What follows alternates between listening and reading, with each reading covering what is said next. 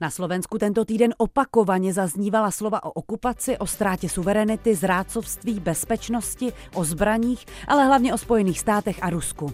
V sousední zemi na pár dní přestalo být dominantní téma nákazy koronaviru. Přehlušily ho debaty k podpisu dohody o obrané spolupráci se Spojenými státy. Dokument je schválený a prezidentka Čaputová jej ratifikovala. Jak se ale v této souvislosti objevilo přirovnání k okupaci z roku 1968 a proč se v zemi pod Tatrami tak daří dezinformacím? O tom bude dnešní Evropa Plus. A to vás provede Pavlína Nečásková. Evropa Plus.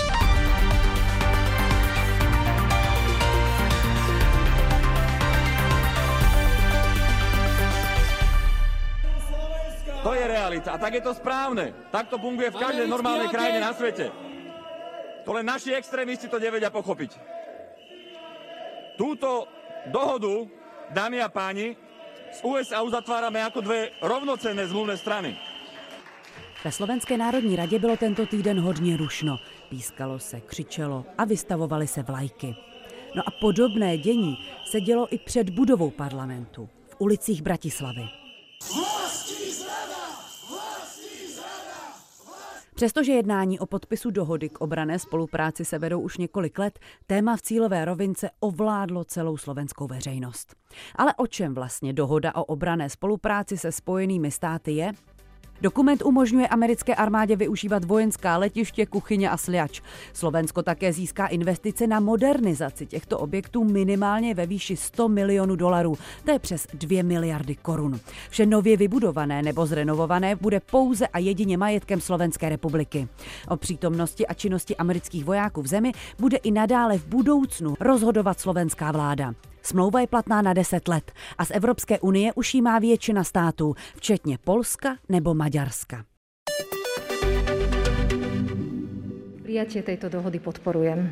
Sme členskou krajinou Severoatlantickej aliancie, sme súčasťou spoločných misií, sme súčasťou spoločných cvičení a táto zmluva, táto dohoda má prispieť práve k tejto spolupráci. Dohoda sama o sebe nerieši konkrétne bezpečnostné opatrenia. Je to praktický nástroj, je to rámcová zmluva, ktorá má prispieť k brániteľnosti nášho územia a aby sme posilnili obranu našej suverenity. Prezidentka Zuzana Čaputová spolu s vládními představiteli přesvědčuje už několik týdnů veřejnost o tom, že žádné nebezpečí s touto dohodou nehrozí. A reaguje na to, že se společností šíří zvěsti o tom, že si američané vezmou Slováky do područí, že na jejich území přivezou jaderné zbraně, že se tím Slováci zřeknou své suverenity. Dezinformační scéně se podařilo vyvolat v lidech strach a obavu z toho, že Spojené státy na Slovensko nic dobrého přinést nemůžou. A to podporují i někteří silní političtí hráči. Třeba expremiér Robert Fico. My jsme úplně odovzdali vzdušný priestor a všetky letiska na Slovensku pod kontrolu Spojených štátov amerických. Americké lietadlo vojenské môže bez súhlasu pristáť a vzlietnúť z ktoréhokoľvek letiska na Slovensku. Nikto nemôže kontrolovať, čo v týchto lietadlách je, kto sem môže prísť. Čo keď nám budú navážať teraz tzv. povstalcov z Ukrajiny a budú ich tu na území Slovenskej republiky trénovať? Robert Fico ale přitom stal v čele vlády, která před lety začala uzavření dohody s Washingtonem vyjednávat. Stejně jako jeho nástupce Peter Pellegrini. Oba dva muži ale teď proti dokumentu bojují. Největší měrou ale k obavám přispěl zřejmě generální prokurátor Maroš Žilenka. flamenca. Muž jehož funkce není politická, vstoupil do debaty a proti dohodě se ohradil. Přiložil 35 připomínek a odebral se jako jediný generální prokurátor zemí Evropské unie do Moskvy na oslavy třístého výročí založení ruské prokuratury. Dohodu o obrané spolupráci pak označil za mnohem méně výhodnou než tu podepsanou v roce 1968 o okupaci Československa sovětským svazem, což ještě povzbudilo napětí v části společnosti silně sympatizující s Ruskem, která na Slovensku rozhodně není menšinová. Hostem Evropy Plus je reporter slovenského deníku N Vladimír Šnídl. Proč smlouva o obrané spolupráci se spojenými státy vlastně vyvolala na Slovensku takové vášně? Protože se v té téme začali angažovat vplyvní hráči, jednak vplyvní hráči, ktorí sú vplyvní na sociálnych sieťach a jednak eh, tým hlavným hýbateľom bol generálny prokurátor eh, Maro Žilinka, ktorý je pomerne výrazná osoba. Takže k prekvapeniu všetkých, hlavne vládnej koalície, generálny prokurátor Žilinka začiatkom januára požiadal vládu, aby odmietla tú dohodu a to vlastne vyvolalo celý ten hurhaj, e, ktorým Slovensko žilo celý, celý január. V podstate e, my sme tu po dvoch rokoch prvýkrát žili aj nejakou úplne inou témou, než bol COVID, prípadne očkovanie. Takže vlastne celý mesiac od ako Žilinka požiadal o odmietnutie tej dohody. Slovensko žilo témou opravnej dohody z USA. Podpis oné dohody se řešil ale už v roce 2019 a tehdy ho zablokovala jedna z vládních stran, Slovenská národní strana. Proč to téma tehdy nerezonovalo ve společnosti tak silně jako zrovna dnes? V tom čase to tiež trošku vyvolalo rozruch, ale, ale áno, vo všeobecnosti toto je téma, ktorá uh, na Slovákov funguje. A navyše, dnes je to ešte okorenené tým, že predsa uh, je tu hroziaci konflikt uh, medzi Západom a, a Ruskom, prípadne medzi Ruskom a Ukrajinou. Takže vlastne do tohoto kontextu sa to zasadilo. Čo, čo je dôležité? Prečo tieto témy fungujú? Na Slovensku v porovnaní s Českom je oveľa vyššia náklonnosť e, veriť e, napríklad narratívom, ktoré šíri prokremelská propaganda, alebo minimálne ako e, povedzme sympatizanti Vladimíra Putina. To znamená napríklad narratívom, že za to, čo sa deje na ukrajinsko-ruských hraniciach, môže Západ. To sú ako aj, aj prieskumy verejnej mienky opakované, kde napríklad už pred tromi rokmi sa ukázalo, že napríklad na Slovensku e, tvrdeniu, že vlastne Západ provokuje Rusko, verí viac ako polovica Slovákov. V Česku hej, to bolo výrazne menej, e, takisto v Maďarsku a Polsku. To znamená, že tieto ako keby narratívy prospech ako Kremla ako fungujú. No a keď sa vlastne tá opravná dohoda zasadia do tohto kontextu, že vlastne je to zase nejaká súčasť snahy Západu provokovať e, Ruskú federáciu, tak to akože vzbudilo ako rozruch, keď sa do toho zamontovali ešte sociálne siete. Takže vlastne tento typ témy jednoducho funguje, ako hovorím, zvlášť keď, e, keď sa to vyťahlo, alebo keď, keď sa táto téma začala riešiť v čase možno reálne hroziaceho konfliktu medzi Ruskom a Ukrajinou. Já bych ještě zůstala u osoby generálního prokurátora Maroše Žilinky, což je v Česku funkce nejvyššího státního žalobce. Je běžné, aby se člověk v takové pozici vměšoval do záležitostí podobného typu? No a áno, bolo to, bolo to ako hovorím, pre všetkých šok, že vlastne de facto, minimálne podľa tých kritikov, generálny prokurátor začal robiť v podstate svoju vlastnú zahraničnú politiku. Ešte sa to aj symbolicky spojilo s tým, že, že niekoľko dní potom, ako požiadal odmietnutie tej, tej dohody, tak vycestoval e, do Ruskej federácie na oslavu 300 rokov založenia Ruskej prokuratúry, podpísal tam dohodu o spolupráci s najvyšším prokurátorom Ruskej federácie, ktorý je na, na sankčných zoznamoch. Uh, takže vlastne áno, Maro Žilinka minimálne podľa svojich kritikov začal si robiť ako vlastnú politiku i zahraničnú. To, čo vlastne uh, je mu vyčítané okrem iného, že napríklad on začal tú dohodu porovnávať s dohodou, medzivládnou dohodou medzi Československou socialistickou republikou a Sovietským zväzom z roku 1968, o dočasnom pobyte, o tzv. dočasnom pobyte okupačných vojsk a, a dokonca začal tvrdiť, že, minim, že na papieri, na papieri bola tá, tá okupačná dohoda výhodnejšia e, pre ten štát než, než tá Slovenska, úplne ignorujúc tú realitu, že jednoducho tá, tá sovietská dohoda bola, bola príjmaná po okupácii a pod nátlakom a stejne, hej, na papieri síce možno vyzerala ako dobre v tom zmysle, že povedzme tam bolo písané, že sovietskí vojaci budú podliehať československej jurisdikcii. V praxi sa to absolútne nedodržiavalo. Takže už, už len to, že, že vlastne on sa nedržal iba nejakých vlastne právnych argumentov, ale začal do toho motať aj, aj tieto historické, z môjho pohľadu neexistujúce paralely, začal do toho motať rôzne také témy typu, že či na Slovensku e, teraz Američan dovezú jadrové zbranie, začal sa tam, tam operovať s podobnými uh, narratívmi, aké vy ste zažili ešte počas e, tej, tej debaty okolo radaru v Brdoch, že vlastne keď sa podpíše tá dohoda, tak sa zo Slovenska stane akože väčší terč pre protivníka. Takže áno, on, on opustil jednoducho tú právnu rovinu a začal trošku sa motať asi aj do, do politických argumentov. Ty už si zmiňoval téma amerického radaru v Brdech a protože si působil i jako novinář v českém prostředí právě v této době, můžeš srovnat tu tehdejší situaci v České republice s tou aktuální na Slovensku? Porovnateľné je to trošku v tom, že reputácia Spojených štátov amerických, ako v Česku, tak na Slovensku, na Slovensku možno ešte viacej, nie je úplne najlepšia. Takže vlastne keď sa má čokoľvek dohadovať z USA, tak sa samozrejme to vyvoláva ako odpor. Ale z hľadiska akože meritu e, išlo o neúplne porovnateľné záležitosti, pretože v prípade Česka tam bola ako na stole, tedy ešte za, za Georgia Busha mladšieho, aj keď potom bolo jasné, že, že Barack Obama ten, ten projekt odpískal, ako reálna základňa s reálnymi e, vojakmi, ktorí by obsluhali ten, ten radar na nejakom vyhradenom území.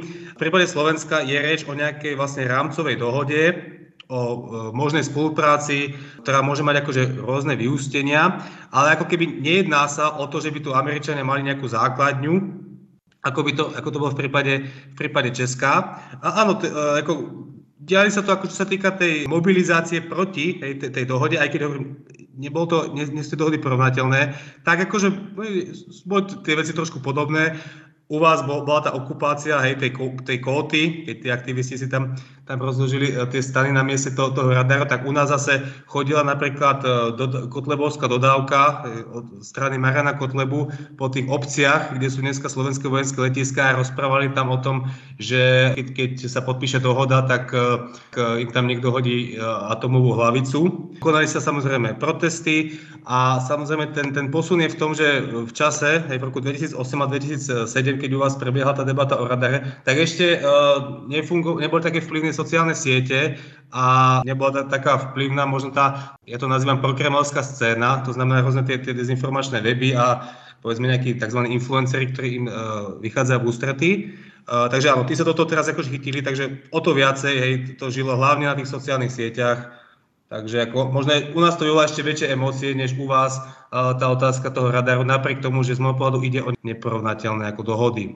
Když před lety začala slovenská vláda vyjednávat o té dohodě o obrané spolupráci se spojenými státy, tak v čele této vlády stál Robert Fico. A je to ten stejný Robert Fico, který dnes stojí v čele odpůrců této dohody. A podobně i expremiér Peter Pellegrini, kterého vláda se to také snažila dohodnout se spojenými státy, nicméně dnes opozičních řad se snaží tuto věc zablokovat. Jak tomu máme rozumět, těm změnám postojů obou mužů? Hlavne Peter Pellegrini, ten, keď bol predsedom vlády, tak v podstate používal rovnaké argumenty ako súčasná vláda. Nestrašme, nehrozí žiadne ohrozenie e, suverenity a teraz naopak sa pridal, pridal na, stranu tých odporcov. E, čo sa týka Roberta Fica, Robert Fico je veľmi šikovný technokrat.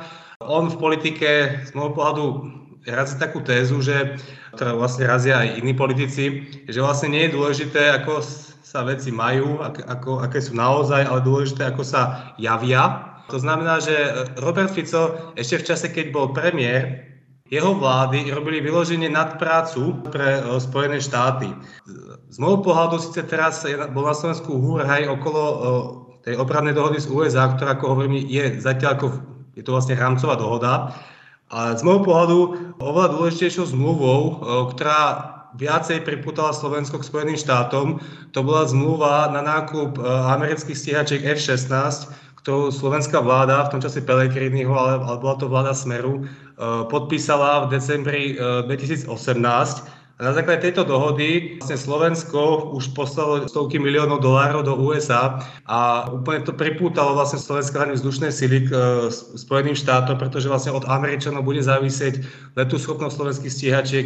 Američania uh, budú, alebo školia už slovenských pilotov budú tak ako tak pôsobiť na slovenskom letisku Sliač, uh, keď sa bude vlastne zavádzať do prevádzky tá letka stíhačiek F-16.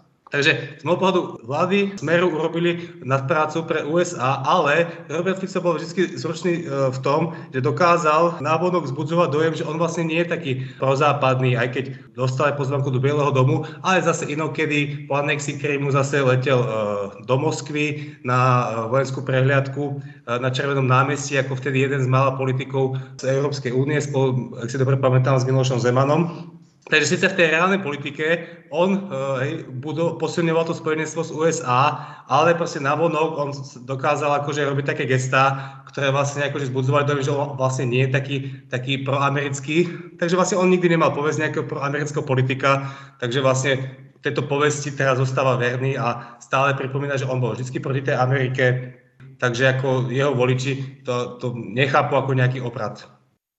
Vlado, dá se vůbec konkretizovat, jak se celkově staví slovenská společnost k podpisu té dohody? Jestli je to půl na půl skutečně, nebo jde o to, že odpůrci jsou třeba menšina, ale mnohem hlasitější?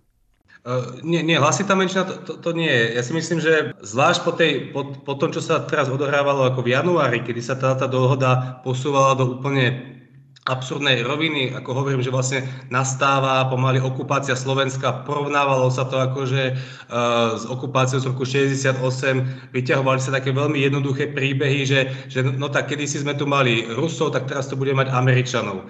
Takže akože po tomto, čo sa vlastne hej, odohrávalo hlavne na sociálnych sieťach, si myslím, že dnes jednoznačne, ako keď bol preskum verejnej mienky, tak väčšina Slovákov by bola asi proti tej dohode. A tam zase treba povedať, že tá vláda asi ani by nemala veľké šance to zvrátiť, pretože jednoducho tieto ako predpoklady e, pre tento typ akože e, nálad e, to jednoducho sú, sú dlhodobé. Tá vláda sa spoliehala na to, že pre ňu je najpodstatnejšie, aby to vlastne nestroskotalo na tej politickej úrovni a tam teda sa, sa im podarilo v podstate utržať si nejakú parlamentnú väčšinu, ktorá ako tú dohodu schválila. Existuje nějaké jednoduché vysvětlení, protože na Slovensku tak silně dominuje ta prokremelská propaganda, jak ji nazýváš, a proč obecně Slováci tak inklinují k Rusku? To sú vlastne tri dôvody tohto podhubia. Jeden je vyložený historický, že už od čas slovenských buditeľov okolo Ľudovita Štúra, tu sa vlastne budovalo nejaké povedomie, že sme aj, slovanský národ, ktorý má akože prirodzene blízko akože k Rusku, bola to tá, tá, tá všeslovanská idea, takže ako, to vychádza častočne už tej novodobej histórie.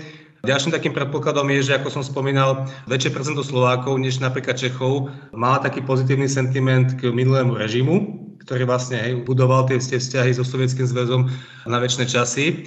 No a vlastne tretí dôvod je to, čo sa vlastne odohráva v posledných rokoch. To znamená, že vďaka sociálnym sieťam sa veľmi vplyvne stávajú dezinformačné weby, ktoré úplne nekriticky šíria tie prokremovské narratívy. To znamená, že čokoľvek, čo sa deje okolo Vladimíra Putina a Ukrajiny, vždy vykresľujú, že za to môže Západ, že Krym bol vždy ruský, Majdan bol, bol západný púč, Trbietice, to je zase nejaká iba americká alebo západná e, provokácia. Takže toto tu vlastne bolo kultivované, alebo je tu kultivované niekoľko rokov, že vlastne za to, čo sa deje medzi Ruskom a Ukrajinou, môže Západ. Takže vlastne to podhubie, hej, tu, tu, tu bolo a do toho podhubia iba zasedli teraz tie debaty okolo tej, tej opravnej zmluvy. A takový postoj tedy platí i k tomu aktuálnímu dění na ukrajinských hranicích a tedy k obavám z ruské invaze na východní Ukrajinu a tedy k obavám z ruské invaze na Ukrajinu? Áno, áno, jednoznačne. Aj teraz bol prieskum taký, čo vzbudil veľkú pozornosť v januári, kde vlastne 44% Slovákov sa stotožnilo s tvrdením, že za to napätie môže USA a NATO a len uh, nejakých 30% uh, sa sotožnil s tvrdením, že vlastne za to môže Rusko. Takže ako toto tu je dlhodobé, napríklad zase môže byť úplne konkrétny, keď je reč o osobnej popularite Vladimíra Putina, tak na Slovensku, na Slovensku má k nemu dôveru 55% verejnosti porovnám s Českom, v Česku, podľa toho istého prieskumu uh, Globseku z roku 2021, tak v Česku má ten Putin popularitu medzi 24% Čechov. Hej. Takže vlastne 55% Slovákov faní Putinovi, 24% Čechov. Uh, vlastne v strednej a východnej Európe iba asi jediný národ, ktorý to má akože, možno ešte tie čísla má vyššie a to, to je Bulharsko. Takže ke, keby sa čokoľvek dialo medzi Ruskom a Ukrajinou, tak, e, tak veľké čo Slovakov a priori, a priori defaultne bude veriť tomu, čo hlása akože Kreml alebo čo nejak vyvinuje Vladimíra Putina z tej situácie. Dají se nějak ty sympatie k Rusku rozdělit dle regionu, tedy na jakých místech je to nejsilnější? Ten najvyšší prúsky sentiment je hlavne samozrejme na východe Slovenska. Určite je to vlastne v tých uh, miestach možno na považí, kde vlastne prevažuje aj, aj ten väčší sentiment za minulým režimom, kde boli vlastne tie zbrojovky, kde sa mimochodom drží stále ten mýtus, uh, že Havel zničil slovenský zbrojný priemysel, pretože to boli regióny, ktoré vlastne za minulého režimu boli v podstate pre, aj, trošku privilegované, alebo aj, boli ako keby žili vlastne z tej zbrojnej výroby a po roku 89 teda tam, tam prišiel výrazný, výrazný zlom. Naopak, asi teda skôr tie, tie väčšie mesta, typu samozrejme Bratislava, tak uh, tam asi tie inklinácie budú, budú menšie. Však napokon to vidno aj podľa vodných výsledkov, že, že Bratislava, jak, jak aj u vás, no, tak Praha boli inak než, než, možno, než možno Ostrava alebo Fridej Místek, dajme tomu. A Vlado, ty se obecně věnuješ tématu dezinformací, které v posledních dvou letech vzhledem k pandemii koronaviru posílily. Slovensko má nejnižší počty na očko... Slovensko má jedny z nejnižších počtů naočkovaných v Evropské unii a přikládá to i síle šíření nepravdivých informací. Je dezinformační scéna v rámci pandemie skutečně tak silná a jak vlastně funguje? Je, to tak, že Slovensko opäť e, spoločne s, niektorými krajinami Balkánu má vlastne tú naj, najnižšiu e, zaočkovanosť. Zbehlejší ľudia než ja to interpretujú aj tak, že vlastne tá proočkovanosť je najnižšia v krajinách, ktoré majú najnižšiu mieru dôvery e, v štát a v štátne inštitúcie. Takže nie je to iba o tých dezinformáciách, ale áno, tak a čo sa týka konkrétne ako aj tie dezinformačné scény, pre ňu je najdôležitejším priestorom Facebook, americké sociálne siete, No a vlastne 2 milióny Slovákov každý deň konzumuje informácie z Facebooku a na Facebooku sú, je veľmi vplyvná táto akože dezinformačná scéna. Či už sú to klasické weby, ktoré vlastne šíria tie manipulatívne informácie, alebo práve v posledných rokoch pribudli politici, ktorí vlastne tiež uh, šíria rovnaké uh, narratívy a tí samozrejme, uh, tam sa to krásne akože prelínalo, že ešte donedávna, alebo, alebo teda počas covidu, oni najprv spochybňovali pandemické opatrenia, spochybňovali aj obecne vlastne toho covidu, potom samozrejme spochybňovali očkovanie a e, teraz spochybňujú americkú dohodu. Hej. Cieľe na to isté publikum, no a takže teraz akorát zmenili hej tému, ale akože iba v podstate tie isté kruhy, ktoré spochybňovali očkovanie, teraz spochybňujú akože opravnú dohodu. Co by té situaci mohlo podle tebe pomoct, když tady panuje tak silná nedůvěra ve vládní instituce? Jaké postavení má v tomto ohledu třeba církev? Počas toho januára už sa vytvorila taká, taká vlna okolo tej opravnej dohody, že už sa k nej vyjadrovali skoro úplne všetci. Už sa k nej vyjadrovali odbory, vyjadrovali sa k tomu nejaké fabriky, vyjadrovali sa k tomu samozrejme starostovia, pretože tí majú komunálne voľby. E, církev teda zostala stranou. Naopak v prípade pandemických opatrení a očkovania zvlášť církev bola na strane, nie, nechcem povedať, že vlády, ale na strane v podstate vedy. Hej. Církev dokonca asi aj proti vôli e, alebo proti názoru mnohých veriacich jednoznačne podporila vakcináciu, dodržiavala pandemické opatrenia napriek tomu, že sa to mnohým akože veriacim ako nepáčilo, že musí, musí dodržiavať rúška alebo že teda omše boli istú dobu ako online. Takže církev v tomto zmysle, v zmysle akože tých pandemických opatrení, tí tam z môjho pohľadu, ako keby človeka, ktorý sa trošku venuje tým de- de- dezinfoscéne, nebolo čo vyčítať, naopak ja som jej v podstate fandil hej, biskupom, že, že vlastne jednoznačne podporili očkovanie i navzdory e, napríklad niektorým iným konzervatívnym kruhom. Ty často v rámci osvěty o tom, jak se bránit dezinformacím, navštěvuje školy po celém Slovensku. Máš pocit, že se ta situace může s mladou generací zlepšit nebo naopak kvůli sociálním sítím zhoršit? No, zhoršuje sa to hlavne medzi e, dospelou populáciou. E, to je práve ten, ten rozdiel, že napokon tá, tá situácia asi podobná aj v Česku, že to úplne najmladšia generácia, tí náctiroční tínedžeri, tí úplne ne, nepodliehajú, alebo teda tá, tam keď sa napríklad človek pozrie na nejaké demonstrácie, či už proti tej opravnej dohode, alebo proti pandemickým opatreniam, eh, keď sa človek pozrie na nejaké skupinky, ktoré chodili napríklad provokovať do nejakých supermarketov tým, že si tam ostentatívne eh, nebudú nasadzovať eh, respirátory, tak to väčšinou neboli ako dvaciatníci, to väčšinou boli ako keby starší ľudia, ktorí, ako hovorím, hlavne konzumujú Facebook. Pretože hlavnou arenou tých dezinformácií je Facebook. Mladá generácia väčšinou na uh, Facebooku nie je. Hej? Uh, ako hovorí jeden český novinár, Jindřich Šídlo, na mňa nebude, nebude zlobiť, on tak jednej nadsázke, a ten nadsázka, hej, nadsázka, a on teraz tak komentoval, že na Facebooku sú dnes hlavne starí ľudia, ktorí sa tam chodia hádať o politike. Uh, ešte to samozrejme tí mladí sú hlavne na Instagrame a teraz na, na TikToku. No druhá vec je, že že ich zase ohrozujú úplne iné fenomény, ktoré súvisia s tými sociálnymi sieťami, či už to kyberšikana, či už je to závislosti na, na online hrách, na, na napríklad, alebo rôzne také tí prípady hej, e, tých sexuálnych predátorov, ktorí útočia na tie, na tie vlastne mladé dievčatá. Takže, takže áno, no, čo sa týka mladých, tých teda až tak neohrozujú dezinformácie, ale teda hlavne tieto ďalšie fenomény. A áno, môj názor je, že pokiaľ sa s tým dá niečo robiť, pokiaľ sa s tým dá niečo robiť, tak je to vlastne iba face to face, e, sa snažiť komunikovať s čo najväčším množstvom ľudí, ktorí to majú záujem a vlastne, nie že ich akože presviečať, čo si majú mysleť, kľudne o tej opravnej dohode. Ja vždy iba hovorím, všímajte si, z akých zdrojov vyčerpáte informácie a skúste rozlišovať medzi tými overenými a neoverenými. Takže toto je z môjho jedna z mála ciest, ako naučiť alebo teda pomôcť alebo poradiť čo najviac ľuďom, ktorí to majú záujem, ako vlastne hej, rozlišovať tie overené a, a neoverené zdroje a hlavne ako im vysvetliť, že nesmú veriť všetkému, čo vidia na sociálnych sieťach. No. Tak to byl Vladimír Šnídl, reportér slovenského deníku N a tím končí i dnešní Evropa+. Plus. Další příjemný poslech přeje Pavlína Nečásková.